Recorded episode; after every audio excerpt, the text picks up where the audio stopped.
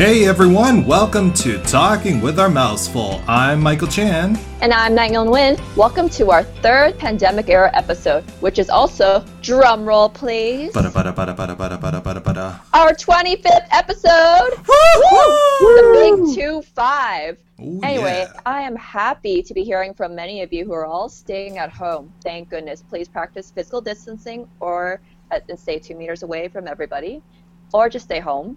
Also, it's great to know what you're binging on Netflix. We got people saying that you've been watching Tiger King, La Casa de Papel, also known as Money Heist, and many others. What have you been watching, Michael? Actually, Tiger King is what I just finished uh, binging, but oh, nice. I've also been uh, watching A E W Wrestling, S N L, John Oliver, oh, and Brooklyn Nine-Nine. It's one of my favorite oh, shows. Have, have you seen very that? Very nice. Yes, I've been watching Brooklyn. So what else have you uh, have you been doing during the pandemic? I have been staying home, been reading, been mostly staying offline, really, just living a semi-Amish lifestyle. Yeah, I, I I haven't. I've I've gone full digital. I've actually turned into a Twitch streamer. Yeah, my handle is Super Dupe fifteen Q, and I do streams where I eat food, I unbox stuff. And I play video games like Borderlands three and Magic: The Gathering Arena, but I play very poorly. I'm like really bad at video games. So, you know, if you really want to watch someone fail at being a video gamer and a Twitch streamer, Super Dupe fifteen Q, come watch me. I also want to talk a little bit about the Canadian Isolation Film Festival, hosted by Mancasting, eBost, and Stay at Home Heroes Canada. It is screening on May ninth at eight p.m. Eastern Time. Google the film festival. It's absolutely wonderful. People are submitting films that are three minutes or less, uh, all made while in isolation, and it's free. So yeah, Google it and come watch. I've actually uh, already submitted a film. I'm really excited about it. Hopefully we at least get screened, maybe win? I don't know. There are a lot of submissions. But anyway, one thing I've also been doing is ordering food for takeout, uh, for delivery, because I've been using my time to find new places to eat. And I recently struck gold when I tried this place called Grillgate, which is where I got food from today. So Grillgate, they call themselves an ethnic barbecue-based kitchen that serves up comfort food like burgers, fries, kebabs, and their popular Philly steak sandwich. They first opened in February of twenty eighteen in North York at eight thirty-two Shepherd Avenue West, and then opened their second location in twenty nineteen in Richmond Hill at one oh one eight five Yonge Street Unit three, which is the one I ordered from today. So what did I get? Well, since I loved it last time I had it, I got the Philly steak sandwich, which has a sliced eight ounce ribeye, magic mushrooms, sautéed onions, special sauce that has a yogurt base, and mozzarella cheese that's perfectly melted into the meat. So while I dig in, Knight, you have a history bite? Yes. So did you know that the Philly cheesesteak mm. was actually founded in Philadelphia? What? Ooh. Okay, so now we know that. So, I know this is about the cheesesteak, but there's still an interesting story. So, according to Philadelphia's tourism site, a man named Pat Oliveri invented the cheesesteak in the nineteen thirties. He was a hot dog vendor who decided to grill some beef and put it on an Italian roll. And a cab driver, upon smelling it, was like, hey, I want a steak sandwich. So then the rumor mill starts spinning, and drivers everywhere went to Oliveri's for steak sandwiches. And then Oliveri eventually opened up Pat's King of Steaks, and then cheese was added to the mix in the nineteen forties by his manager, Joe Lorenza. So it seems really fitting at this time. It is definitely our drivers out there who help us with delivering food and perhaps introducing us to new food. No, absolutely. I'm really, really thankful to all the uh, drivers out there who are making these deliveries. They are taking a risk doing their jobs. So thank you. Thank you very much. So back to the food. This Philly steak sandwich is just as good as last time. The meat is just really, really tender. Whatever's in their sauce outside of yogurt is just amazing. Um, they don't put too much sauce into the sandwich, so it's not like overpowering. And then the cheese, like I said earlier, it's like perfectly melted in there. Now, you cannot really eat this with your hands. This is one of those sandwiches that has so much stuff in it that you have to use a knife and fork. At least that's what I'm doing at home. Uh, but yeah, it's absolutely delicious, and I highly recommend it. Mm. So, we actually have a guest today. Knight, you want to we introduce We always him? Have a guest. Alrighty. So, he is a triple threat. He is an actor, tap dancer, and singer, but he also has other superpowers. Did you know that he's actually a super genuine and friendly guy ever? Like, you see him, you talk to him, he is so nice. I, I love calling him my friend. Yep. He is that But amazing. He also has another superpower. His ability to grow facial hair is something I'm super jealous of. Damn you! Damn you and your amazing genetics. All right, welcome, Timothy Yang. Woo! Hey, Tim. Thank you. Thank you for having me, guys. Thanks for being here. How are you doing? I'm good. Good, good, good. How are you guys doing? Uh, well, I'm I'm enjoying my uh, Philly cheesesteak. So, hey, are you a fan of Philly cheesesteaks? Y- you know, I've uh, in my lifetime, I think I've only tried it once. Uh, when I was in, uh, living in New York City, and uh, it was, from what I recalled, I think it was it was pretty it was pretty uh, good. There was there was a place that um, specialized in it, so yeah, I did I did quite enjoy the the Philly cheesesteak, but that was like the only time that I've ever had one. So well, you know what? Once the pandemic is over, you and I and Knight, we should go for uh, Philly cheesesteak sandwiches over at Grillgate. At Grillgate, all right. All right. So, right. What sandwiches do you like? Sandwiches. Um, I mean, I'm I'm uh, I'm a I'm a pretty simple guy. So, like, just a, like an ordinary peanut butter sandwich. Actually, the um, the uh, uh, banh mi is actually pretty good. I like I like the Vietnamese uh, banh mi sandwich. I was just thinking that you read my mind. I love banh mi. Absolutely love it. And uh, yeah, I, I, I used to I used to bring that to, to school uh, when I was younger. And oh, yeah? Like, yeah, yeah, like it was like like uh, we would go like to the Asian grocery stores and we would like stock up for the whole week. It would just be like, banh mi for lunch, banh mi for lunch, banh mi for lunch, and that, that, like that was like the extent of like my lunch. And then sometimes my mom would give me money and be like, okay, go you know go buy your own own stuff because you might be sick of eating this. But uh, I did I did enjoy that quite a bit. So, speaking of your childhood, where were you born? I was actually born in Hong Kong. Oh. Yes. And is uh, that where you grew up? Yeah, yeah. So, I, I was born in Hong Kong, uh, grew up there, and I moved to Toronto when I was five years old. Was the transition from life in Hong Kong to life in Toronto difficult for you, or did you find it easy?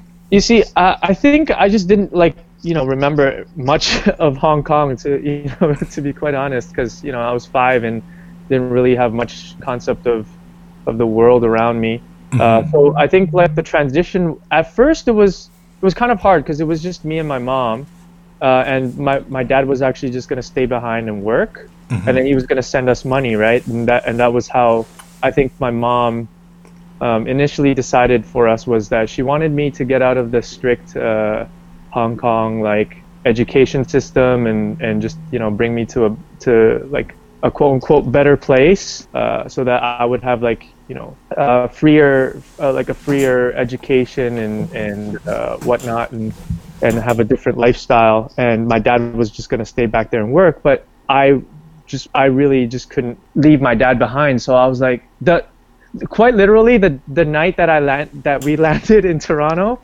I was like. I slept, and then the next day I was like, Mom, I miss Dad. Like, I, I really I, I really want him here. So what we ended up doing was we actually got the next flight back to Hong Kong, and then we had like we had to just convince my dad and be like, hey, let's you know let's just up and go and and and uh, move to, to Toronto. And uh, luckily my aunt, so my aunt from my mom's side was already living in Toronto, mm-hmm. and so we, we had a place to stay for, for a bit until we found found our own place. Mm-hmm. But yeah, that was that was pretty much. The only thing that, that I guess like was a stumbling block was, was the whole my dad being back in Hong Kong, but, but it was it was like you know pretty seamless. It was like a come here and and then you go back, grab my dad and come back, type of thing. So, did you learn English back in Hong Kong, or is that a language you learned when you came here?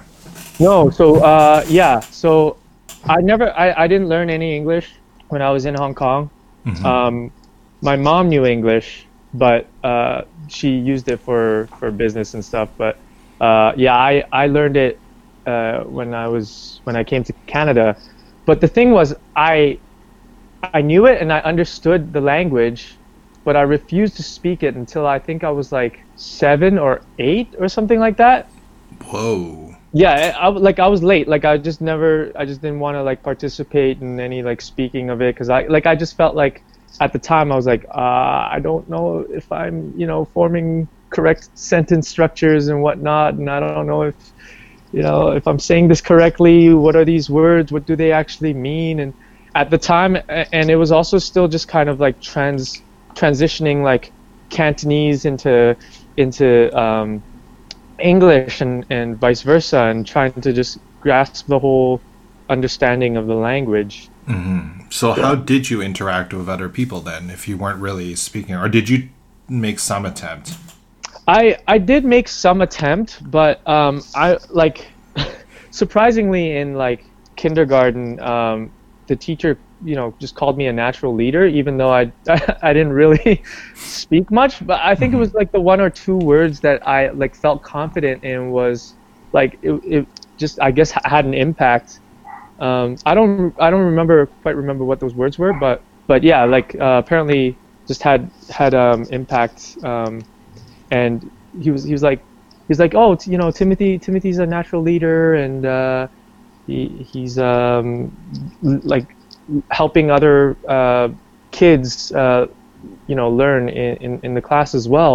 Mm-hmm. And uh, my mom was so surprised because she knew like I didn't want to speak any English, and she was like, "So like, how are you, you know, helping them with this, right?" But like, it was easy for me to make friends because a lot of the people there were also people that like kids that just came from Hong Kong. Mm-hmm. So like, we had that similarity. So I I would speak to them like softly in Cantonese and be like, this is what this word means, okay? So like, you know, say like say it like this and, and that. And then, so I guess the teacher saw that as well and and and uh, just was like, oh, okay, he's, you know, he's good at helping people and helping under, like people understand what is going on in class and stuff. Did you find it easy to make non-Chinese friends, or did you predominantly stick to the Chinese ones? Oh my gosh! Um, so growing up, I didn't even I didn't even realize that there were uh, non-Chinese people in the in the class. No, like like I like it was it felt like it was I was still like the majority, because like the whole class, I think there were like only like two or three Caucasians in the class, and the rest of us were like like Hong Kong immigrants. So whereabouts were you living at that time in Toronto? At the time, I was living at um, Yonge and Finch. Um, uh, um, Pemberton area. I went to uh, McKee uh, Public School. Mm-hmm. Um, so that's just like slightly off, like where uh, Earl Haig is. If, if you know, for, for the listeners who are listening in on this and who know where Earl Haig might be, it's it's close. It's close by to, to that school. So was this in the nineties? Sorry, I'm not sure of your age. So yeah, yeah, in in uh, nineties. So ninety. I want to say ninety. ninety-six, ninety-seven, ninety-six, right. ninety-seven, yeah. So yeah, okay, that makes sense. Because back then, what a lot of people might not know is that the Yonge and Finch area nowadays is mm-hmm. predominantly Korean. But there was yeah. a time when it was very Chinese, and actually I lived there. Actually, I moved there with my parents, I think, in nineteen eighty-seven. Like mm. to Elmwood, which is across from Mel Lastman Square, which yes. used to be North York City Hall before it got amalgamated into Toronto. Yeah. Yeah. So, and that was around when North York was, or that area of North York was starting to become more and more Chinese. Yeah. yeah. So, okay, cool. At least now I know I have a timeline for you.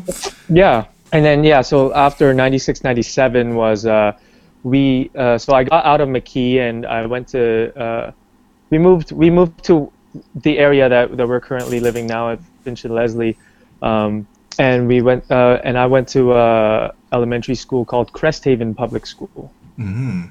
So switching gears just a little bit to life at home, since your family's from Hong Kong, yeah. did you did you find that you guys tried to like integrate, so bring some of the more Canadian or Western culture into your home, or did you stick to predom- uh, predominantly like, for example, speaking Chinese, cooking Chinese food, uh, consuming media from Hong Kong, let's say?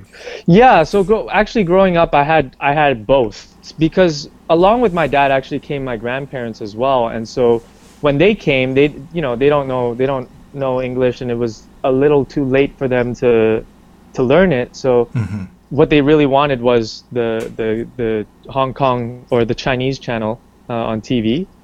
And uh, so at nighttime, at nighttime, it was, it was like their time. And so they, they would always watch like Cantonese T V B dramas, and uh, all that stuff. So I got to watch that, but I also got to, you know, watch the, uh, like, you know, our Canadian, uh, what do you call it, T V O Kids and, and all that stuff. Uh, but no, but at, at home, I speak Cantonese to my dad, and then a little bit of Chinglish to my mom, mm-hmm. uh, just because my dad doesn't know English. Till till this day, he just refused to learn. And, and, and that's that's not out of his, like, own, like, you know, uh, like stubbornness or, or whatever it is that, Uh, he he refuses to learn because he wants me to preserve the Cantonese language, mm-hmm. so that I can speak with him. But even like afterwards, that I I'll, I'll still know enough Cantonese that I could pass that language on to my kids if I do decide to have any in the future. And do you still speak Cantonese now, like fluently? I do. Yes. Yes.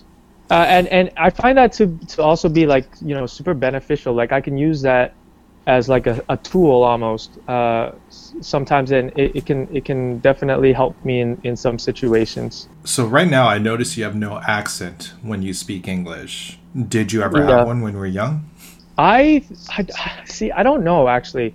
Um, I I never I never thought uh, that I did. Some people tell me that I do have an accent speaking English. Uh, some people tell me that I don't, so I, I really, I really can't tell. I Wait, really don't know. Right now, like still, people yeah, think you yeah, have an yeah. accent. Like, like my my best friend that I I uh, grew up with, he says he says that I have an accent. He's like he's like I can hear a slight bit of an accent. He's like uh, mainly because like you know he grew up like he grew up with me, um, but for people that just know me, I guess like they don't really hear it much. Hmm. I guess. I don't know. I, I think it might be the way that I say certain words that you might just be well, like, well, you hey, do you say aunt, but then you're yeah. from Hong Kong, yeah. and there they teach British English. Yeah. Okay, yes. What about food? Did you, uh, did your parents cook Chinese food at home? Oh, yeah, yeah. So that's that's that's always ha- has been a, a a staple in this household, and it's uh it's always just, you know, Chinese food. But growing up, it's like, you know, uh fries, you know, burgers, you know, like chips and all that stuff, and mm-hmm. it's like um you know every every Sunday after church would be like close close by would be a Burger King, right? And mm-hmm. it was just like, holy crap, like what what is this? Like I I remember having, you know, McDonald's, you know, in Hong Kong when I was a kid, but like Burger King, like what is what is this, right? Like, you know, getting that getting that uh, Whopper Juniors, you know, fries, you know, like the the um, softy or whatever it was, um, that ice cream uh, thing, whatever. Oh yeah, the the sundaes. Yeah, yeah, yeah, yeah, the sundaes, and you just like you know just like biting into it, and I was like craving that every single Sunday. It was like after church, it was just, can we go to Burger King? Can we go to Burger King? And, uh, you know, my dad's like, no, no, no, no, like, like, you know, we can't go every Sunday because that's that's just ridiculous. So, but um, it's, he's strictly about Chinese food at home. Like, uh, you know, uh, one time where I'm like, oh, Dad, I'm I'm really craving pizza. He's like, what, you know, what good is pizza? Blah, blah, blah. It doesn't even taste good. Uh, I can make better pizza than that. And he comes, tell, you know, tells me to come to dinner. And I'm like, oh, I'm excited, right? And I'm like, mm-hmm. oh, yes, we're eating pizza tonight. Get into the kitchen, and uh, it's it's the it's the um, uh, what do you call it? The onion. Um, the oh, fried the fried onion, onion pancake. Yeah, the fried onion pancake. He's like, "This is pizza. This is Chinese pizza." I was like, "Wait, what? What is this?" Uh, I'm like, "I'm like Dad, like no, like I wanted pizza like with like the cheese and like you know like all that stuff." And then like before, uh, and then after that I was like, um, But yeah, it is uh, predominantly uh, Chinese food mm-hmm. all around. Um, occasionally, we, we would spoil ourselves with like uh, Canadian or American food, uh, but that was that was very very uh, little. And like it was, and, and I was a, also like a weird kid. Like my my parents would always make dishes with lots and lots of like veggies. Like it was just like vegetable this, vegetable this, ve- like broccoli this and bok choy this, and like I would always mostly finish all the veggies and then have like, you know, little to no pieces of meat almost. Mm-hmm. And um, so like that that's the part that I enjoyed most about like the homemade like Chinese food was like all the vegetables that, that is at your disposal, whereas opposed to like, you know, your Americanized or Canadianized um, foods is less of that. Um, when when you're thinking about like the standard American diet or or whatever it is, is like, you know, burgers and pizzas. And fries, fries, are, fries, and, fries are the vegetables. Yeah, exactly, exactly right. And then like that little piece of lettuce that's on the burger. Yeah, but like I didn't really much enjoy that as much as I did like, you know, just munching on that on that sweet bok choy. There's there was there's just something about it that for me I was just like, oh man, I could just eat that all day long and not get bored of it. I love baby bok choy, especially oh, yeah. if you simmer oh. it with garlic. Yes. Mm. The I, the restaurants just do it so well. I don't know how they, they do it. They do.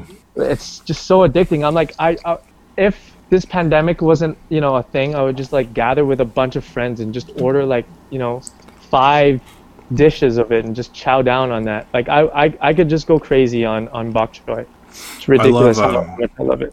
I love bok, uh, bok choy, obviously, but also um, daomiu. Yes. Honestly, I don't know what is that. What is that in English? I see. I don't know. I don't know either. Uh, but I, I know what I know what you're talking about. Are they um, snow pea leaves? I'm trying to think of it in my head. Daomiu. I think I think they are. Yes. Did you have that growing up as well? Yeah, so like everything, um, everything, like traditional Chinese. Oh, and when my when my grandparents were uh, still here, rest in peace.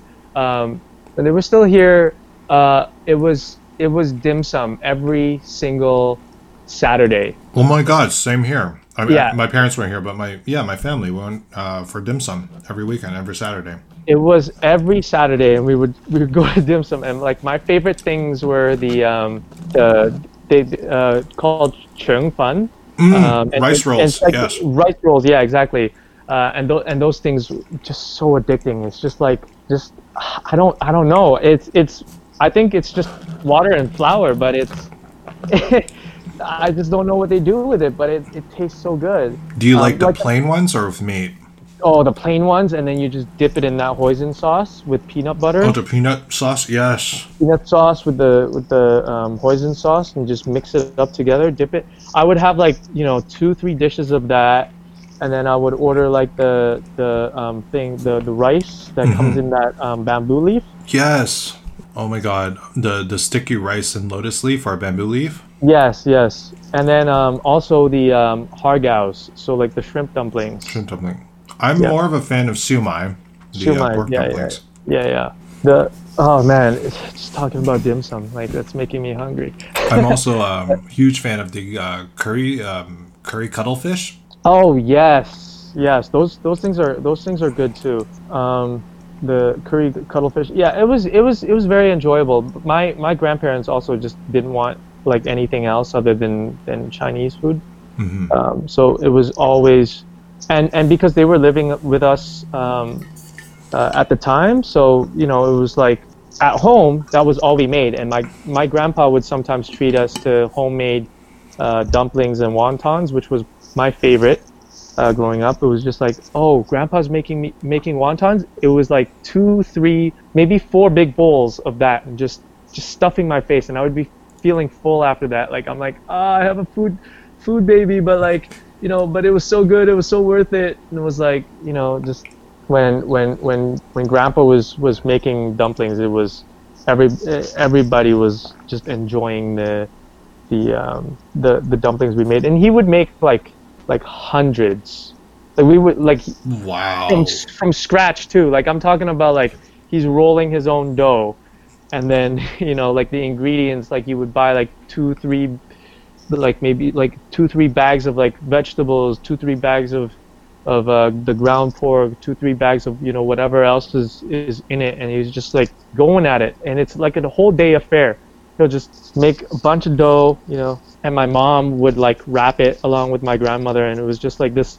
It was just this family affair from like, like in the morning time you wake up to like dinner time. You know, there's some of them are still going at it, and then we would be eating, and there's still some like so much stuff left over that they're still wrapping, and they're eating and they're wrapping, and it's just good conversation. And then like, you know, it's just uh, you know, and the T V's on, and it just it was it's just very reminiscent of like, you know, Hong Kong um, culture, and like that's one of the things that I remember growing up was uh, like, you know, going over to my to my aunt's place, and uh, my dad's uh, on my dad's side, like uh, it was just a conversation and food, and and the T V just blaring in the background, you know, with T V like with dramas and, and whatnot, and it was like loud talking and and, and smoking and, and, you know, drinking and just, you know, kids running around. Like that was very like reminiscent of that. And so I was like, oh, okay, like we still have parts of that that that we bring into, you know, our household. And so have you learned any of those Chinese cooking skills for yourself? Oh man, I see, I wish I did, um, but I'm I'm very, very lazy around the kitchen. I wish uh, I wish I, I had my dad's like patience in terms of like, you know, the kitchen stuff and making good food. Like my dad has, when it comes to, to the kitchen, like he, well he, he learned he learned from um, his mom, and his mom uh, worked at a restaurant, so um, and she was like the head chef or something like that. So oh, wow. she like yeah, so you know. She passed it on to my dad, and my dad learned from, you know, obviously the best. And so, um, yeah, he like he's very good around the kitchen, but I, I just get too lazy with like stuff marinating, and like I gotta wait how long for this to cook, and I'm like, I just want to eat food. I just want it now. I want it, you know. So, mm-hmm. um, yeah. So uh, uh, the I think one of the traditional things that I still know to make that I actually enjoy doing would be making like dumplings and wontons. Ooh, I wish yeah. I knew how to make those. They're uh, see at first like I make I make them really ugly, but I mean at the end of the day we're not really, you know, looking at it, right? It's not like a uh, it's not an art gallery, so like, you know, as long as it's like all this stuff is contained within the wraps, and you know you have a good time making it and you have a good time eating it, I think that's all that really counts. Mm-hmm. But yeah, when I first started, I was like, like it just turned out to be like this like weird just clump. And my mom's like, at least just try to make it, you know, look somewhat decent.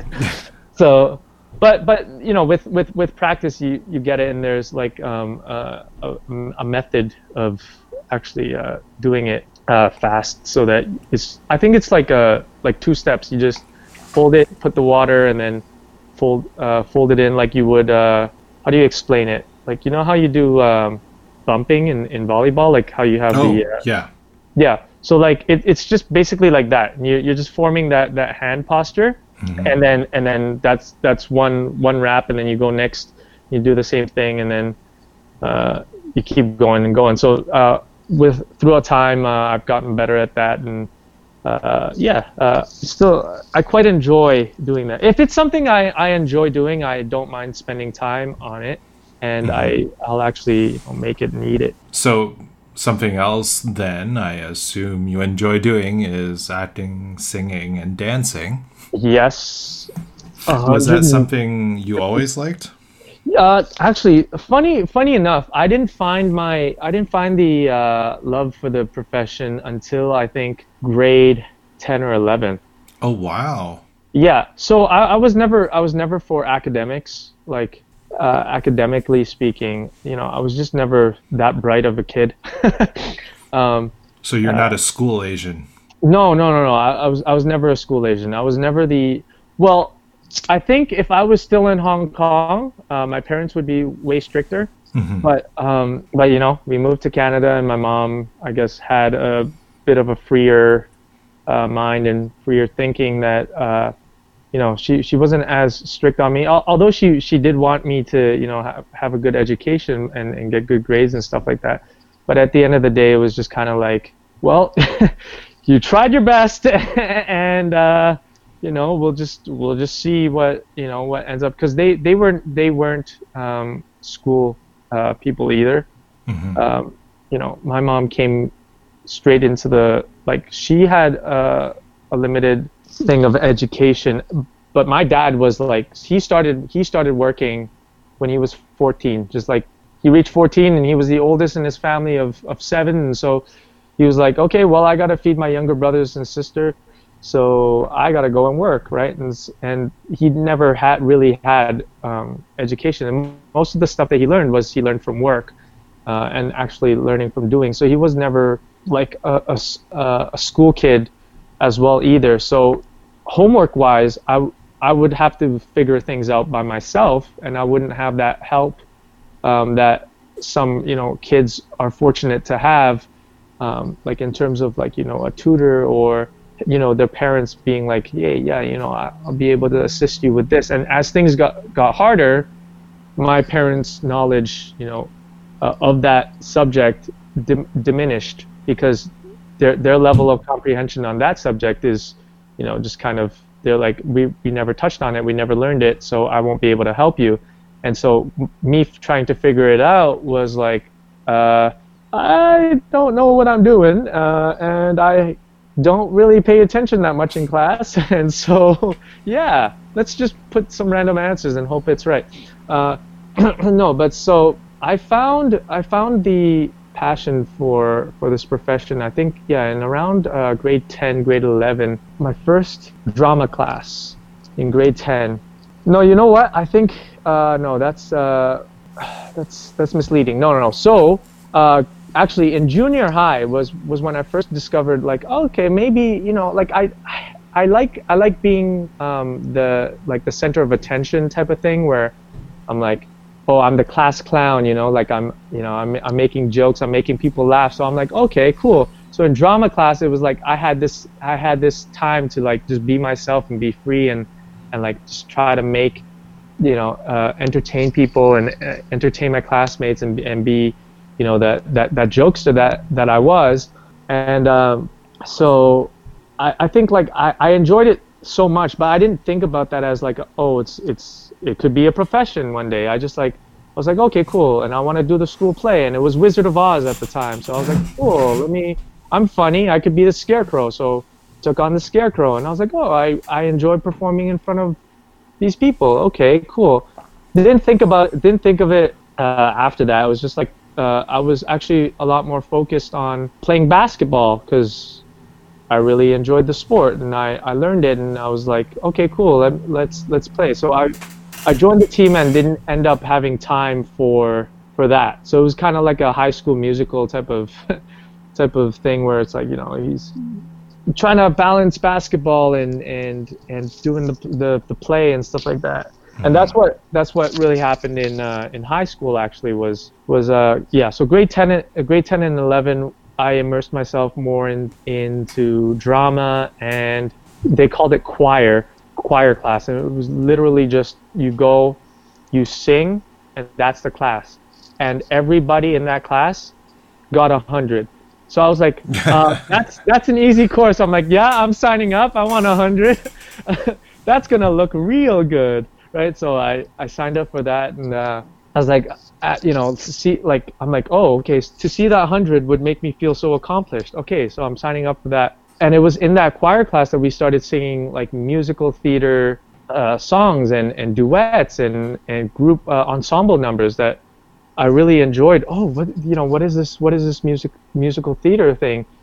And then, um, but um, at the same time, the the school was was putting on a musical called Grease, right? And so I was like, oh, okay, I'll I'll go I'll go and audition for it. Like I only I, I don't really know much, you know, music theater songs and, and stuff. I'll I'll just go audition and I'll sing. I I was able to carry a tune. I wasn't really a singer back in mm-hmm. the day, but it was just like I'm in choir class. I can hold a tune. Okay, so let's try, you know, singing and, and auditioning for it. Ended up getting uh, the role of Danny, so I was like, okay, cool, this is, this nice. is pretty dope. Uh, I was like, okay, all right, I'm I'm playing Danny Zuko in, in Grease, but then there was like a, a conflict because I was also on the basketball team during the time of rehearsals, so I was like, uh, oh, shoot, so do I, I'm like, what do I do? Do I, do I, uh, you know, skip out on basketball? Do I try to do both? Do I, you know, not tell one and, and, and thing? And then so I ended up, what I ended up doing was um, telling telling production, I was like, hey, like, listen, like, um, I'm on the basketball team. and But but they were, like, really understanding because, you know, like, these were all, like, just extra uh, extracurriculars. Mm-hmm. So they were understanding, and they're like, hey, you know, as soon as the season's done, which was, like, January-ish, it's like, as soon as the season's done, just make sure that you're learning everything, you know, by yourself. uh, and then, you know, once you jump into rehearsal, we're going to, you know, go at it. And I was like, okay, cool. The only experience that I had was during Wizard of Oz, and that was not like a, like that was literally like we sat around every single time just reading the script over and over and over and over and over again until we we got it into our, our bodies, and then mm-hmm. the teacher would be like, here, you move here, you move there, you go here, you go there. Okay, all right, so this is this is how it is. And then and that was that was literally like the extent of blocking and everything for, for that. And so I was like, uh, cool, so rehearsal. But this teacher was like like he, he was like a like a former director or something like that, and he was like going like, okay, so uh, you know, What what is you know like what is happening in this scene? Like, can you you know try to break it down? And like I'm like, what is going on? Like, I don't know. Like, I thought I was just doing this for fun. Like, I don't know. And then um, so from but but from that point on, I like I really I really took an interest to it, and I was like, okay, like this is this is cool. Like, it, you know, do do people do this for a living and stuff like that? Mm-hmm. And then my drama teacher in uh, in grade uh, grade twelve, my drama teacher. Uh, approached me uh, near near the near the end of, of the of the school year and approached me and was like, hey, there's this school that I really want you to go to. It's in New York City. You got to audition for it. But um, there's this school that that it, that I really want you to go to. Uh, it's really well known in New York, and uh, I think you would have a great time there, learning and honing your skills. I guess she saw something in me. So I was like, I was like, yeah, yeah, okay, whatever, you know. I brought, I brought home the brochure, showed it to my mom. My mom's like, yeah, you know, why don't you just try auditioning for it? Well, it's very supportive. yeah, yeah, we, like it was, it was weird in that sense where it was like, you know, my, my mom would always be like, oh, just go try something, and if you don't like it, then then then just don't do it. But always, always try first because you never know what, what's gonna happen. Mm-hmm. So I was like.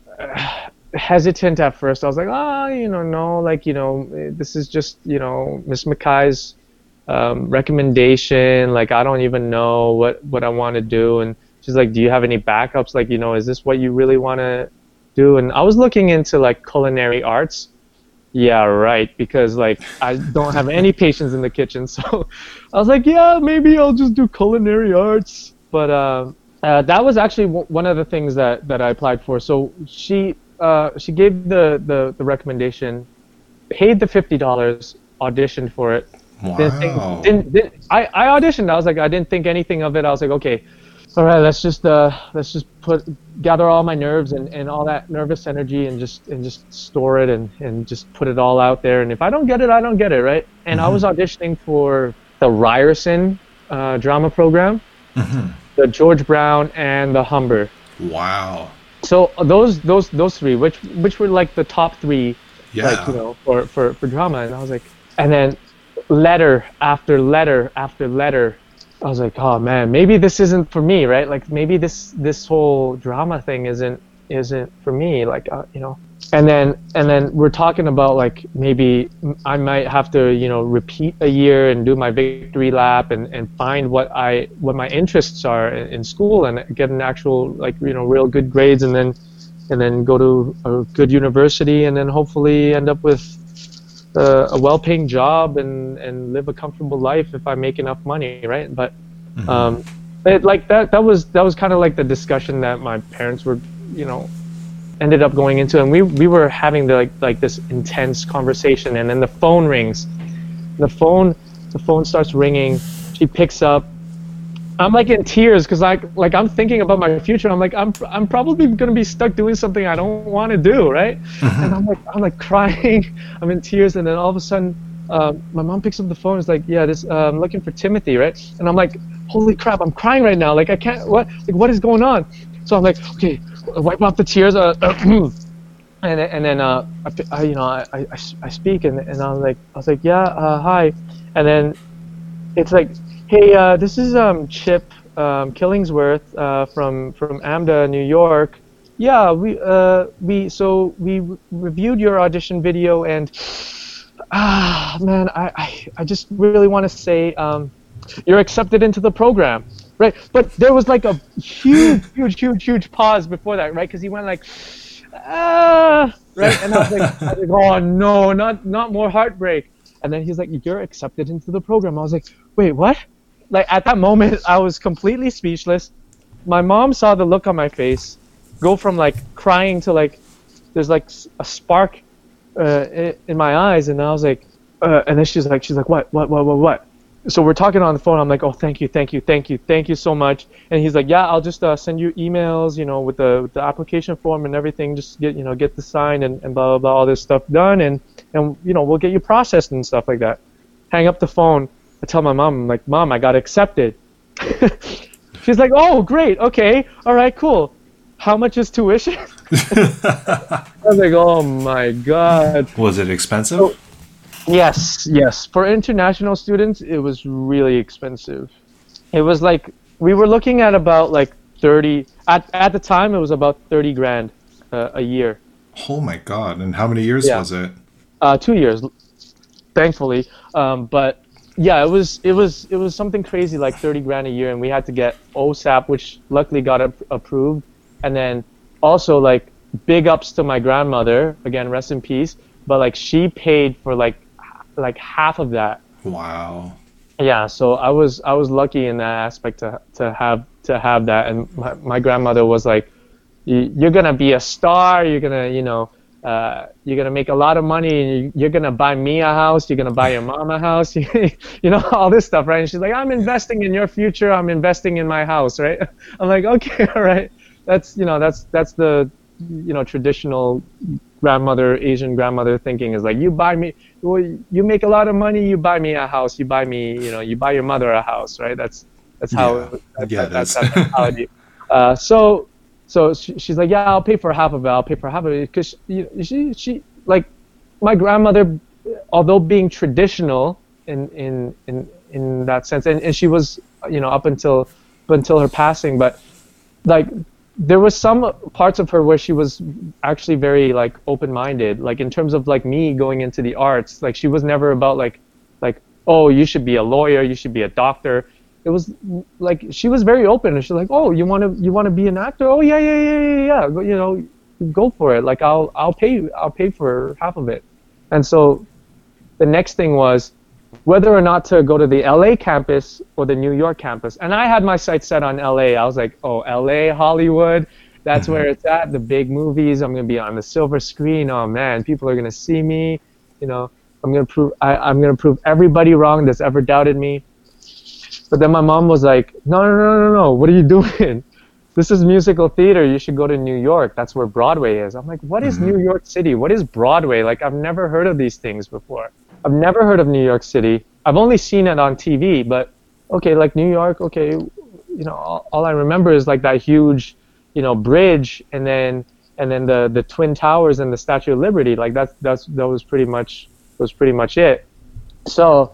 I was like, okay, all right. She's like, the reason why I want you to go to New, New York is because it's we're we can drive there. It's it's easy for us to go down there. If you're ever in trouble, we can you know come down and grab you and whatever, right? Yeah. That's fine, and and it's easier travel for you to come back as well. But in L A, there's no way that they're driving down there. There there's no way they're spending extra X amount of money on on plane tickets back and forth. Mm-hmm. So she's like, you know, go to New York. It's it's closer. Um, so I was like, okay, fine, I'll go to New York, and chose the New York campus, and then ended up going there. And so how and then, was it? How oh, was, man, it was living it was, and going to school in New York? Oh, man. Living in New York was like an experience of a lifetime. And like there's, there's just nothing like it. And the first time going there, because growing up in like North York, you know, suburban, you know, like type, type of like environment, I was like, holy crap. Like, and, and like going, you know, like occasionally going down to like downtown Toronto was like, oh, okay, all right, cool. It's, it's bustling. But like New York City was like bustling, bustling. It was mm-hmm. like, like just, just nothing like it. It was like, holy crap. Like what? Everything is, it's, it's like Toronto on steroids. It's like what, yeah. you, what you, what you see in Toronto. It's like, it's like that, but like on drugs, you know, like, holy, what is this, you know, and so fast paced, like, you know, and it's, uh, and the city, and like the first time I got there, the first day that I, I got to New York City, it was just kind of like this, this blind thing where I know somebody because my mom, uh, my mom's friend, um, his daughter lives in New York. So we kind of had like a little, like, you know, meet up, get together, and she kind of showed us around the subways and stuff like that, and and uh, was like, yeah, so it's it's actually pretty simple. You get off at this station, blah blah blah. It's in a grid system, so it's it's pretty easy to navigate. So the first day, the first day that I, I, I got there, got off the megabus, took my luggage, like maybe like three or four like things, and just like hauled my ass up all the way up to the student dorms. So getting off at like, you know, some somewhere between like twenty, I think it was like twenty-third or, or thirty-fourth Street, somewhere between there. And then I had no idea, you know, about the, the subway or whatever, like even though I was briefed about it before. I walked. I was like, if I just head north, I know I'm going to end up on seventy-something street.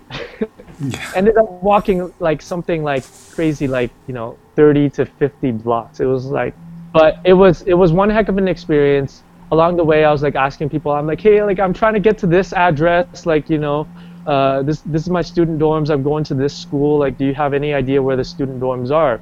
And one guy was, was very nice enough to, to tell me, he's like, actually, you know what, you know, you just just keep just keep going two more blocks, you can make a right, and then and, and you'll see it. Okay, so get there, finally get get all checked in, you know, moved into my dorm, settled down, and then like three days later was, was when was when classes start, and it was like mm-hmm. just trying to meet everybody as as much as many people as, as I can, so that it was like, hey, like let's be school buddies, so we can just walk to walk to class and, and all that stuff. And yeah, so it's a musical uh, theater school. Yeah, yeah, it was a musical theater school. Meant yeah. to prepare you for Broadway? For Broadway, yeah. So kind of, uh, I guess, what kind of classes did you have? So the classes that we had was um, was like music, like musical theater uh, class. Uh, so we would have like three three classes of music, like musical theater, where we learned to to act a song. Mm-hmm. Three acting classes and three like three dance classes, and they, like they were all sp- spread out th- throughout the week. So so it was like, we would have a music theater class, like, for example, like Monday, Wednesday, and Thursday. And then we would have an acting class like Monday, Tuesday, Friday. And it, it's like all staggered like that. And we would have dance like almost every single day. We would have voice lessons every like Thursday, for example, and like uh, voice and voice and speech class and text class and just a bunch of things just to get you ready for for the big stage, uh, essentially. Right. Um, was there any training for film? Uh, no. So, so there was very, very, very little training for T V and film. Uh, mm-hmm. We got some at our in our final year, where um, a teacher was just like, "Well, this is you know this is a an essential tool that you'll need, you know, coming out of, of school, because you know uh, there's gonna be some series filming here, but this is all you'll need really need to know." Uh, Just for you know, for camera, just just be, just be smaller. You know that they say, just just be smaller, tone it down, blah yeah. blah blah. And uh, so you know, we, we just had like a few classes where she took some scenes from like like sitcoms and dramas and whatever, and just gave it to us. And she was like, yeah, usually you know with um with film and film and T V, there's no there's no rehearsals prior prior to this, so just learn your stuff and and uh, get on, and I'm gonna direct you. So we, you know, we just did it, got on, and was like, the, the stuff was like, she was like, you know, uh, yeah, just uh, at this at this point, you know, just don't be too too like loud, because you you, you know it's there's gonna be a mic, you know, there, and it's just gonna be capturing your voice and all that stuff. But they didn't really prep you for T V and film. It was literally like for Broadway. It was like, we're getting you ready for, for, for the big stage, like, and then this little thing is just in your back pocket in case you ever need it. This just like a little reminder, like if you're ever gonna do film. Like, did you, you know, guys? Like, did you guys put on shows? We did, yeah. So we had a year-end, uh, not year-end, like, but like a graduation showcase. Ah. Um, so we would have a a, a play showcase, one, um, in the first half, and then uh. a musical showcase in the second half. Yeah, so it was like a selection of pieces, and we would put it all together, and there would be a theme, and then and then we would showcase it to, and and this was when like agents and like casting directors and uh, like it was open to, finally open to the public, because before then, like we, we were not allowed to to showcase anything that um, to the public uh, mm-hmm. because we were still, you know, working on our craft. And so this was like, for the first time, it was actually open to the public to to showcase our like our talent. And so they would do in the in the musical showcase, they would take musical pieces from different shows and and and uh, be, see like where your strengths are and see where your weaknesses are, and, and they'll try to they'll try to give you pieces where you're weak at, so that they can they can work with you on it, so that you uh, at uh, when it comes time to present it, it'll look like you're strong at that piece. So they they really they really worked on your, your weaknesses, like where your weak points are. They're like, we're gonna we're gonna take that. You're gonna be really uncomfortable with it, but uh, it's gonna look great. Mm-hmm. But, so your tap dancing, did you discover it in school? Like your love for it? Yes. So the first um, time that w- we had tap was um, like we had this placement thing, right, where like they, they needed to place us in uh, different levels to see where where where, where we were at, like in, in terms of like dance levels. So like the first thing was ballet, which I was like, okay, I've never done ballet, um, but I've always actually wanted to, but I'm like, okay, like this is this is weird position, like what is this first position, fifth position, it's really uncomfortable, I don't want to do it. Um, you know, and I was in like lowest lowest level for that, lowest level in jazz, because I I choreography was like, you know, I was like, what is this? And then, but like tap dancing was different. Like it was, for some reason, it was just like I, I got, I had like this natural thing of picking it up. I'm like, okay, so this was this step, step, heel, heel. And I'm like, okay, that thing's called a shuffle. I can, I can kind of do that. And, and so uh, during placement, they were like, okay, show us anything, you know, that the, show us something, show us like a skill of uh, in tap dance that that you know. I was freaking out because I was like, what the heck, you know, like, so I'm like channeling, I'm trying to think, I'm like, oh yeah, I, I remember watching um, Singing in the Rain. I'm mm-hmm. like, yeah, he, he tap dances in that. And so like, what are some of the moves? So like, I, I recalled some of the, like the basic moves that I, I just seeing him do, and I was like, okay, yeah, I can, I can do that. I was like, I was like, okay, yeah. So if I do like, you know, some toe taps here and like some heels and pretend like I'm, you know, I'm actually like doing it, they might, you know, place me in, in, in a in a better thing. So they ended up placing me in like w- the highest level of tap dancing. Wow. I'm like, what the heck is going on? Because like I've never t- I've never tapped before in my life. So cut to like I'm I'm like the first day in tap class. I'm like, uh, the teacher is like, okay, yeah, so we're going to just be doing pullbacks across the floor. I'm like, pardon me, what? What What are those? Right? So he's like, you know, he's demonstrating it. And I'm like, okay, let me try. And I'm like, I'm just making scraping sounds. Like my feet are not coordinated. Mm-hmm. So I'm like frustrated after this first class. I'm like, I got, I have so much work to do. Like I got to go back to, to the dorms and work. And luckily there was another... There was um uh, like higher ups that were living in the same dorms as us, and uh, he was a really advanced tap dancer, and he was like, uh, and they were saying like, oh yeah, there's there's uh, guys, there's like this Asian kid like who who's placing like the highest tap level, like, you know, you should like, you know, check him out and stuff like that. I was like I was like what like like no, I'm not I'm not like I'm not a tap dancer. But like the the guy was like nice enough to like help me out, and he's like, okay, yeah, so for, for these, so I basically learned the tricks, like all these like tap dance tricks, way before I even learned the, the basic stuff. So ah. going going back into class, I, yeah, I was able to do the the pullbacks, and like I was able to do the one one one footed pullbacks and all that stuff. But when it came down to like, oh yeah, we're gonna do a shuffle, we're gonna do a flap, we're gonna do like a a flap ball change. Those things, I was like, what? Like the easier things was like, you know, like the, the things that I, I just mentioned, and I was like, I don't know how to do those. Shoot. So it was a bunch of like struggling in that class, and the teacher saw that I, I, I, I was kind of like not keeping up, but they also would not like kick bump you down to a lower level unless mm-hmm. you were like actually like a noob. Like, you know, like... Yeah. If if the next day they don't see improvement on the things that they've taught you, then they'll they'll be like, okay, yeah, clearly like he was placed in the wrong level. But like I was actually like slowly picking things up, and I was improving, and they saw my progress, and and then I just found like a, a joy, and and I just found like like I had untapped talent for tap. It's amazing. So, yeah. So I was so, like, yeah, yeah, yeah. So so yeah, it was like um. Ever since then, I was like, oh man, like tap dancing, like it's so cool. Like I, I wanna, I wanna embrace that for the for the rest of my life. So that's so, where I found my gift for, for tap, I guess. So after graduating, what'd you do? After graduating, um, lived there for for a year, like actually, like actually out on our own, um, not living in dorms anymore. Had to find a, a part time job. What'd uh, you do? Uh, so my first part time job out was an usher at a uh, thing called the Manhattan Movement and Arts Center, actually, which was just one block down from where our school was.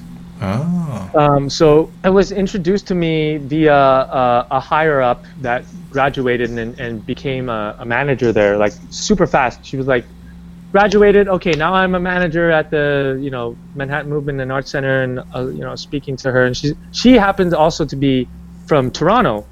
Oh wow! From the, from the beaches area, and she and like we we had that bond, and and uh, she was like, yeah, you know, I, I'll be able to get you a a, a job here as, as an usher, yeah, like, and they were at the time, they were paying they were paying at eleven, eleven dollars an hour, so it was higher than than what the minimum wage was there, and also mm-hmm. in Toronto, uh, from what I remembered, because when yeah. I went because when I went down.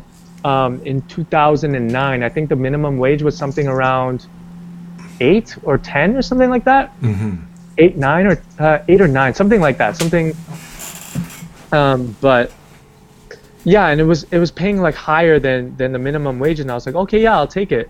So like living on our own and and just hustling and grinding and every morning, and we were I was living also with like four other people in wow. a two bedroom.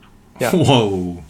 Yeah, uh, we were we were luckily like we were all we were all actors, and uh, we we just kind of like we were all people that was just like, we don't mind small spaces, like as long as, you know, we we just, you know, keep keep this place clean, or as clean as we can keep it, mm-hmm. and um, and just don't you're not allowed to bring anybody over because the place is just way too small.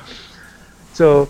We had a system going on where auditions we would um, it it was like it it's it's basically most most is uh, open uh, open calls. So you would line up you would line up put your name down at like the you know early early morning, and you would you would put down your name, and uh, and it was that was the unofficial list. And so if if you went there at ten a.m. when they opened and you were number fifty-two on that on that list. Mm-hmm.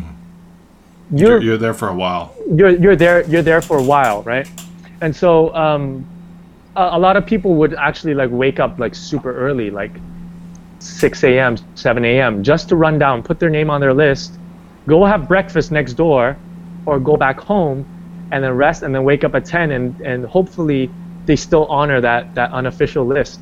Mm-hmm. Um, so we had a system where it was like, Monday, Zach, you're going. Tuesday, Benny, you're going down. You know, like so, like we had we had like this schedule where like we're just putting all like our names down, and everybody else there auditioning for that our names down, and then so we would all just wake up at ten, and we would all go down, we would all audition and then go our separate ways. And that was that was kind of like how, how we did. And then um, I think uh, close to the end of of uh, my time uh, before my my uh, visa expired, mm-hmm. I uh, was fortunate enough to have landed my first off-Broadway gig. Amazing! Which, what show was that? Uh, it was called um, Shanghai Lils, and it was Ooh. like a it was a small uh, production, and it was a like an Asian cast. And it was at that actually it was at that time where a bunch of um, advocates, like advocates were in the show alongside me, and, and they were really pushing for like Asian American representation on the stage. And like, mm-hmm. this was all like outside of like rehearsal, this was like all they would do. They would like, you know, just be like hanging out with, with Asian American performers and like having, you know, gatherings and in Central Park and like having dim sum and, and just like, just hanging out together and just being in each other's company.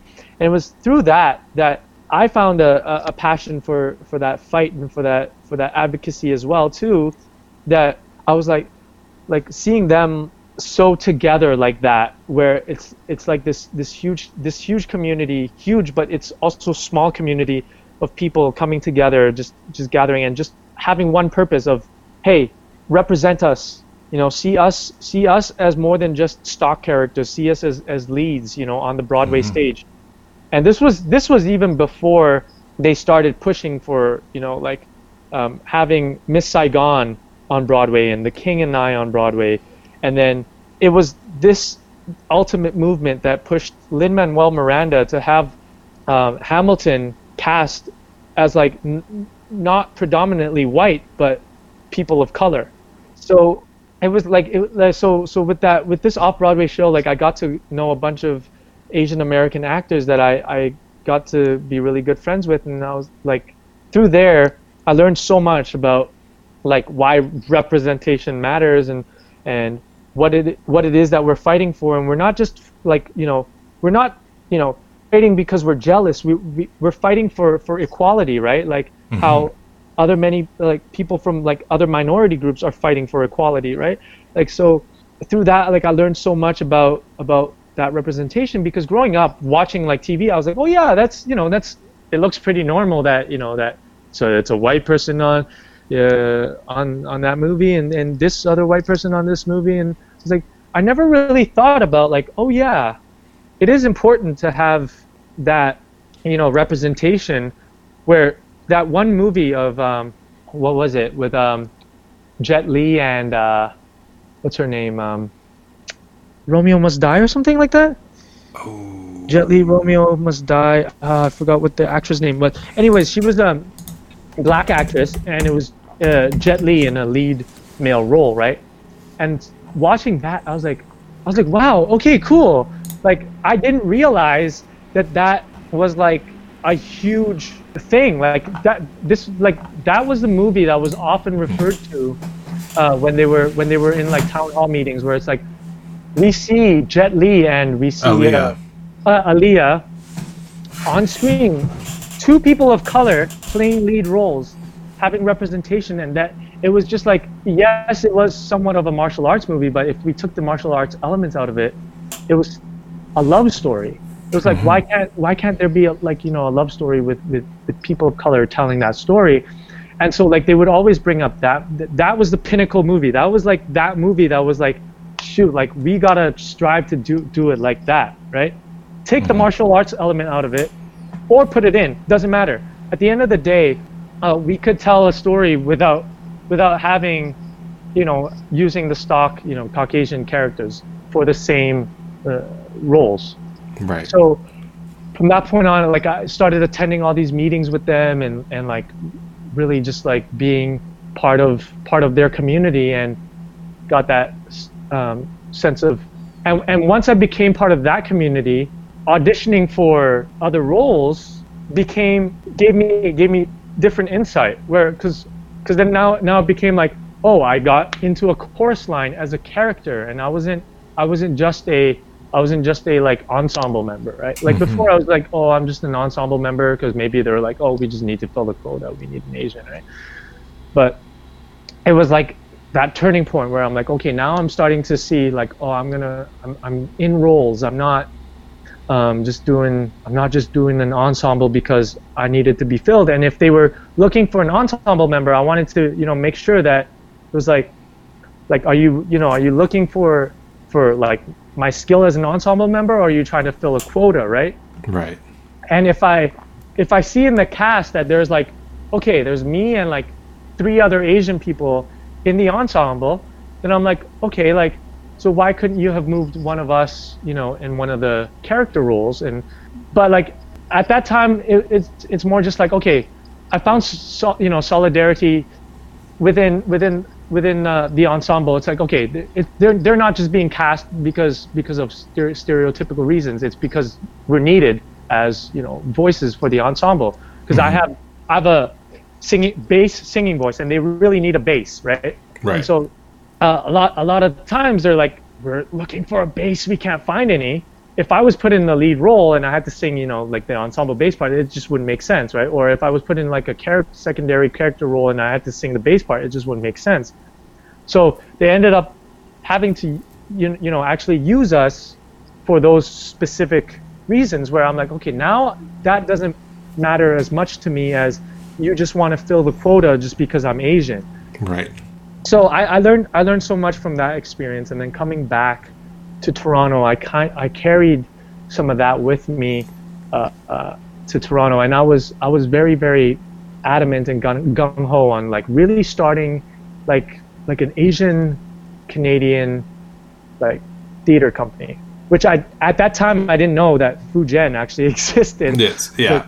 So I was like, yeah, I want to start this, and they're like, yeah, have you checked out Fu-Gen, by the way? I was like, oh, well, okay, there goes my there goes my my plans. Well, did you like, work with them? No, I never. I've never worked with Fu-Gen actually. I would love to work with Fu-Gen. Fu-Gen, if you're listening. Yes, uh, cast Timothy because he's amazing.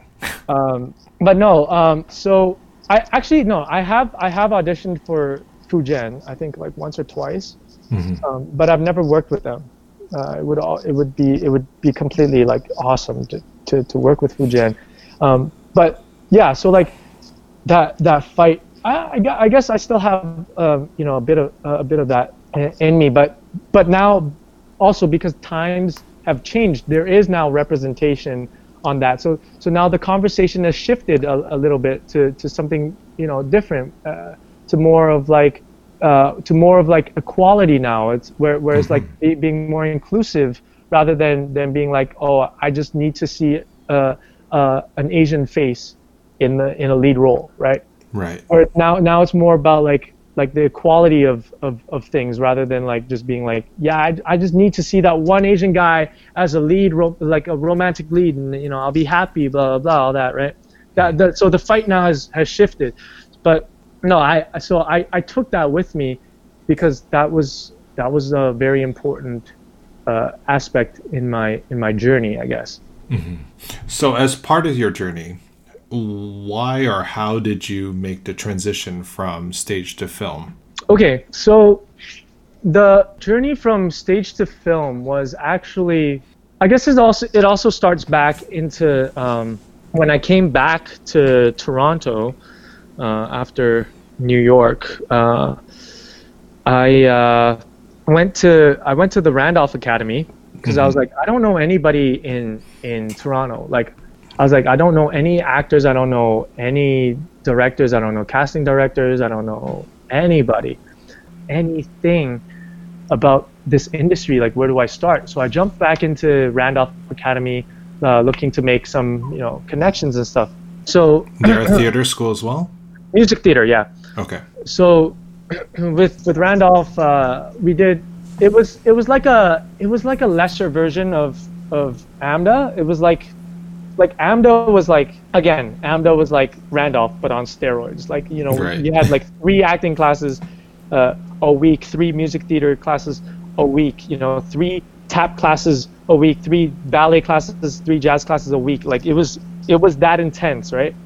Uh, whereas Randolph, it was like you would have an acting class, one acting class a week, and you, you know that's what you would be working on, and one music theater class a week or something like that, right? Or or two a week. But like going going in going back in, I was like, oh, this is this is familiar stuff that I'm uh, that that I know. Like this is this is all familiar stuff. But what they offered was T V and film, which was like only like again like a semester of it. Mm-hmm. But it was more. There was more information given out during that um, time that I was like, oh, okay, cool. They're actually teaching us stuff about like you know T V and film and analyzing a script and how to apply our theater technique into into T V and film and how uh, and like how this film teacher was like saying like there's nothing there's no difference with theater acting and T V and film acting and and that that you know that struck a chord with me because I was like yeah like what is the difference between theater acting and, and T V and film acting? It's they're they're both just acting, right? Mm-hmm. Like yes, there. It, you know, it's it's more subtle, but at the end of the day, it's you know still acting. Like you can still be subtle on stage, right? Yeah. Um, and you can also be big on screen, right? There's no such thing as big and small. Uh, he was just like, if you're an actor, you're an actor. You're if you're an actor acting for the stage, you're acting for the stage. You're that's your setting. And if you're acting for T V and, and film, you're acting for the camera. And so from that point on, I kind of took an interest in, in uh, T V and film. I was like, okay, cool. Like this is this is something uh, interesting. But at, it, it was still kind of put at the back of my mind. I was like, I'm I'm still really focused on like music theater and theater. Like I want to just do theater and, and eventually make my way back to New York and, and do Broadway. Like Broadway, uh, still the ultimate goal. But like T V and film wasn't something that was like, ah, you know, okay, I wanna, I wanna do, you know, I wanna be on, you know, uh, a series, or I wanna. That wasn't like the first initial reaction. It was more like, yo, I wanna, I wanna learn this. I wanna grind music theater. I wanna do theater, and I mm-hmm. wanna make my way back to New York and go on Broadway. Like that was, that was like my, my ultimate goal. So when did the transition come? Uh, the transition came when close, closer to, closer to graduation. Um, where I was starting to, like, where they were starting to say more about, like, you know, like the prominent casting directors. Like, this was, like, like our career, like, class, like one semester of career class where they were like, yeah, so this uh, casting director, Stephanie Gorin, you know, she's, um, she's like, she's big, and, you know, she casts for a lot of Mervish shows, but also she, she, casts, she casts for a lot of T V and film as well, so you got to be well-versed in T V and film as well. As as you, you just you simply like you can just you know just be a, a the, music theater actor. That's mm-hmm. you know, but like it's better to be well versed, right? To be able right. to do both. So I was like, okay, maybe I, I, I should give this T V and film thing uh, a try. And um, luckily enough, I was spoiled um, that I was I was signed with, with an agent like in my fifth in my fifth uh, term. Wow. Uh, So like uh, we we have we have we have six terms in, in, in Randolph. I got signed in my fifth term, so I was like, okay, well, um, I guess I'm I guess I'm lucky. I'm I'm spoiled. I have an agent already, and but my agent was uh, predominantly a T V and film agent. Right. Um, and they, they were like they would submit me only to the big theater things. So like you know Stratford and Shaw and. Um, Uh, Mervish, uh, you know, if they ever held auditions, like, um, but yeah, it was just like the big major stuff for theater, and the other stuff would be like you would have to find it yourself. But T V and film was was their thing, where it's like, yeah, I'm sending you out for this commercial audition and and this T V series and this one, and because doing that, you know, all the time, I'm like, I'm like, oh, okay, well, this this T V and film thing is is very intriguing, like. I'm actually kind of liking this, like, uh, cause like with theater, you know, you're like, well, okay, so I gotta, I gotta go in and I gotta do a ten to five rehearsal every single day, and and I'm not, I'm not, you know, I'm not saying anything bad about it. Like, don't get me wrong. Like this, like I love that whole process, but like there's another, there's a different process of like, oh wait, like I can, I, I just show up on set and I do this. In a different order, like I don't have to go through like the top of the show to, to make sense of all, all these things. Like I can just I can just do like a snippet of this and like like the movie will just make sense, or like the series will just make sense, the episode will just make sense. I'm like, wait, what? Right? So I found that fascinating, and and so I I I just wanted to do it more, and I, so that was that was it. Like that was mm-hmm. the kind of like just the transition of being, just realizing like, why not just be well versed in both, so that you can you can do both, so that I can do music theater if I wanted to, and I can do T V and film if mm-hmm. I wanted to. Right? So since, I guess, graduating and then doing film and television and commercials and all that, have you, because I noticed, for example, you were part of the Six Asians group. You uh, were part of the team that did Mayflowers. So I would think you're taking your advocacy that you first uh, discovered in New York, I guess, to higher levels over here. Um, I think I think it's uh, somewhat uh, complicated. Um, uh, I, I, w- I wouldn't say like I took it to higher levels, but like I or continuing it. Yeah, well, yeah. In, in I guess in some aspects, yes, but like I I've I've yet to like. I haven't been as as vocal as I, I would have been, you know, like uh, as I was actually like three, four, four years ago, five mm-hmm. years ago. Uh, I haven't been as as vocal. Um, I think mainly because, uh, yeah, like times have changed and like people's stances have changed, and so now I'm I'm more of like observing, but also like just having like, you know, little inputs here and there, just because it's like um, the the fight that I was fighting for is already somewhat happening, so there isn't really much of that that fight for it. But that, you know, there there is that like need of like, you know, reminder of being like, hey, like you do realize that, you know, we being Asian actors just aren't just aren't limited to doing Asian things, like you know, like that's That's the now. That's now the the the fight that's that's um that's it's changed to, where it's like, okay, yeah, we'll we'll we'll put you in a lead role, but it's in a it's an in an Asian story, which is like, okay, cool, it's a story that needs to be told, but at the same time, like, can it be in a story that, you know, that's not an Asian story? That's, you know, we're Canadians, so can it be a Canadian story but have Asian in it? As mm-hmm. you know, a lead, or or as a secondary character, or as like a recurring character, like, you know, like, so I think that's more that's more so like the fight now, um, whereas before it's like it's like no, like I demand, you know, that, that we see Asians on on the stage, on the screen, and on the blah blah blah, all this stuff. Mm-hmm.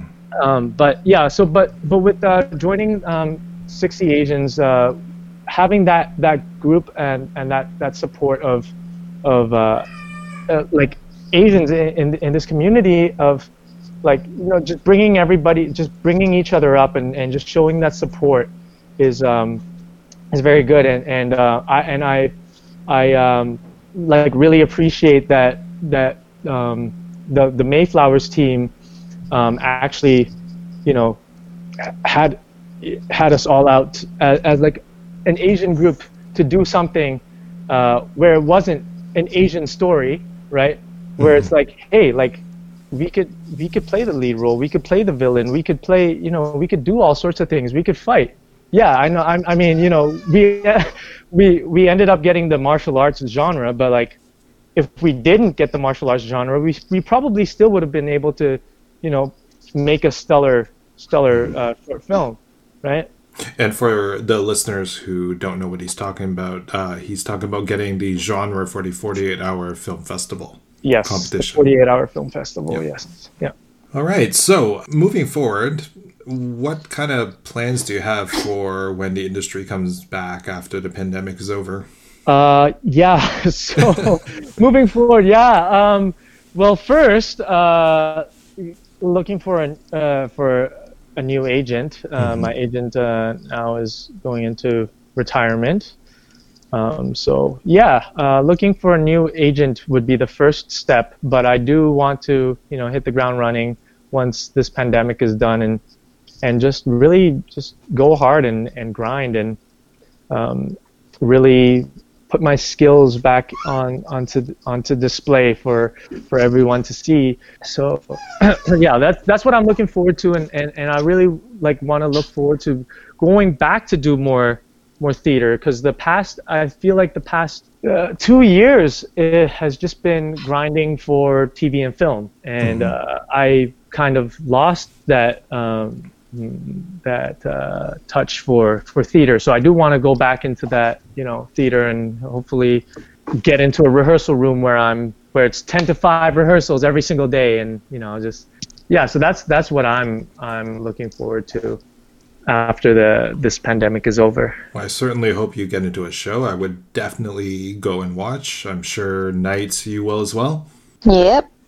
Well, yeah, I mean, I, yeah, I hope, I hope so too, and yeah. All right, so Knight, do we have any questions from listeners for Tim? Yeah, one of our listeners wants to know what you've been eating while at home. What, what I've been eating? Yeah, wow. They're so caring. Wow. Okay. Um, very thoughtful question. Yes, that is that is very thoughtful. Uh, also, um, also, thank you for for asking that. Um, uh, you know, as as all Asians in the household, it, the predominant question is, have you eaten yet?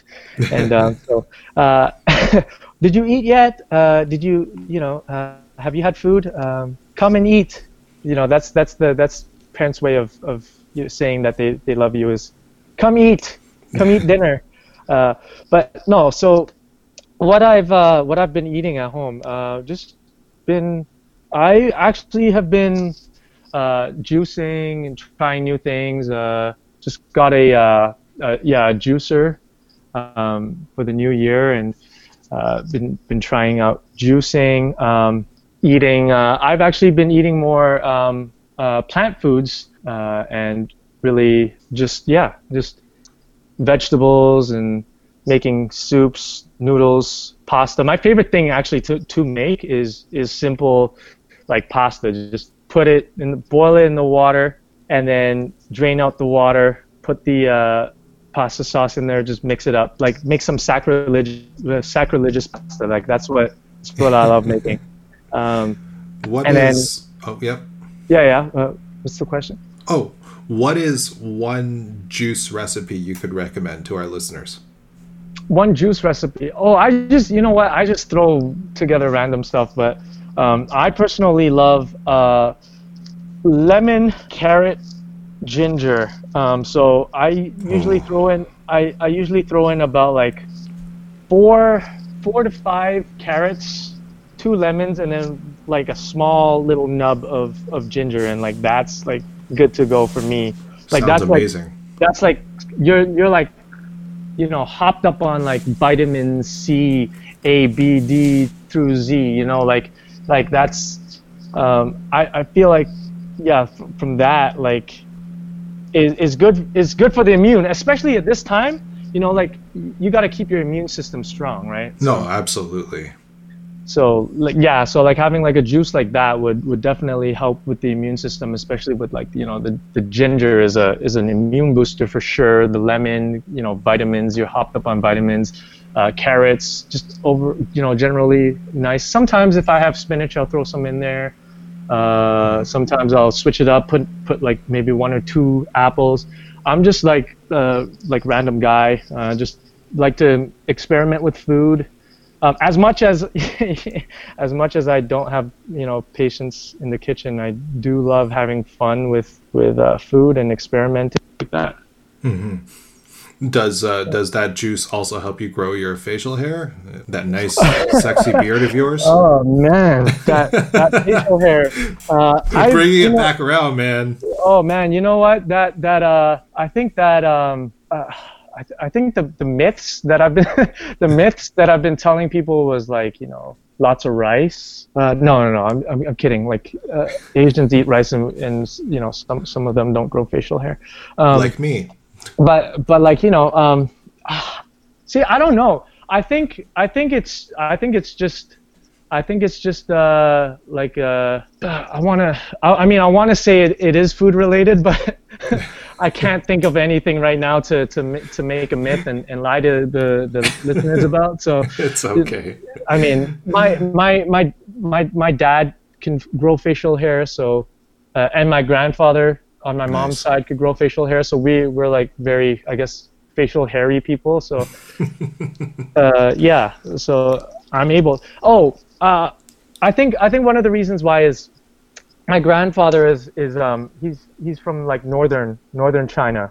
Ah, okay. And so I think that like the more of like the northern Chinese are able to grow facial hair because I, I guess they're like closer to like, you know, the the Mongols. Mm-hmm.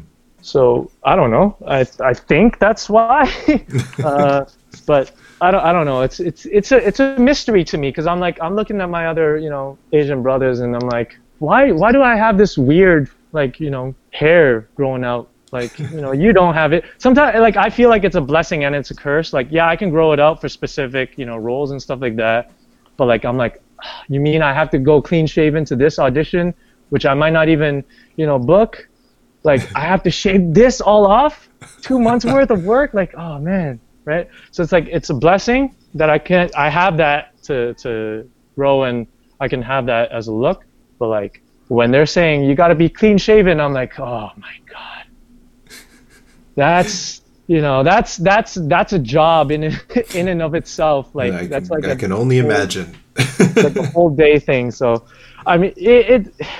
I'm telling you, like, you know, some people are like, yo, I, I want to be able to grow facial hair like you. I want to, you know, I want to, like, you know, grow it big. But I'm like, also like, if you're ever, you know, being told to be clean shaven, that's all gone, in like a snap of a finger, and like, you know. And it's just for a, a small, tiny, tiny role. Like I would rather, I would rather not have facial hair and like look younger for, for those younger roles for a longer time, rather than have to like work to be like you got to be clean shaven for this role and like, okay, all right, when when will I see this again? Oh yeah, another two months, and then you know another two months come by, you got to be clean shaven again. I'm like.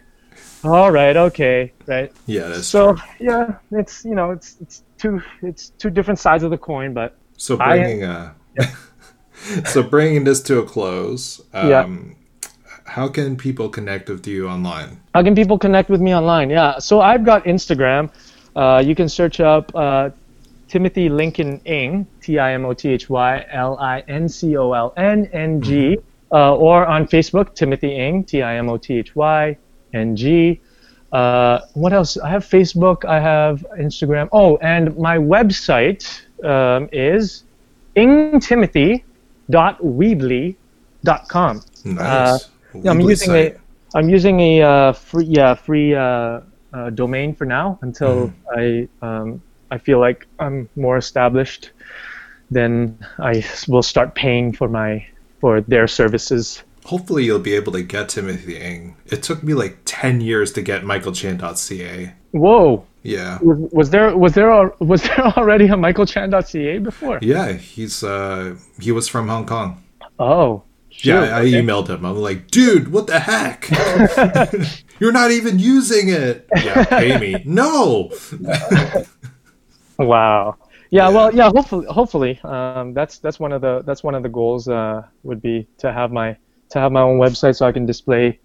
I mean, I have I have my, my demo reel, you know, displayed on, on there, but like to have uh like just a, a domain that's just my name dot ca or dot com, you know, so that mm-hmm. it makes me feel a little more official.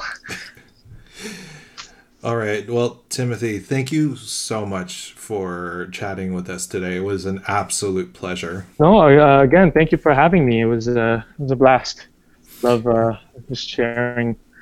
About myself. Yeah. All right. So, All right. Knight, how can people find you online? Y'all can find me on Instagram at knight dot nguyen. And I am on both Instagram and Twitter as at michael c w chan. I also have a website, michael chan dot c a. Guys, thank you so much for listening. And remember, stay home, stay safe, and stay, stay hungry. hungry. This has been Talking With Our Mouths Full with Michael Chan and Nightingale Nguyen. Theme music by bensound dot com. If you enjoyed this episode, why don't you join us on Instagram and Twitter at, at T W O M F Podcast. We have a lot of bonus content like food pics, behind-the-scenes shenanigans, and more info about all the places Michael and Nightingale visit. And if you haven't already, please subscribe. A new episode comes out every two weeks. Thanks again for listening, and stay hungry.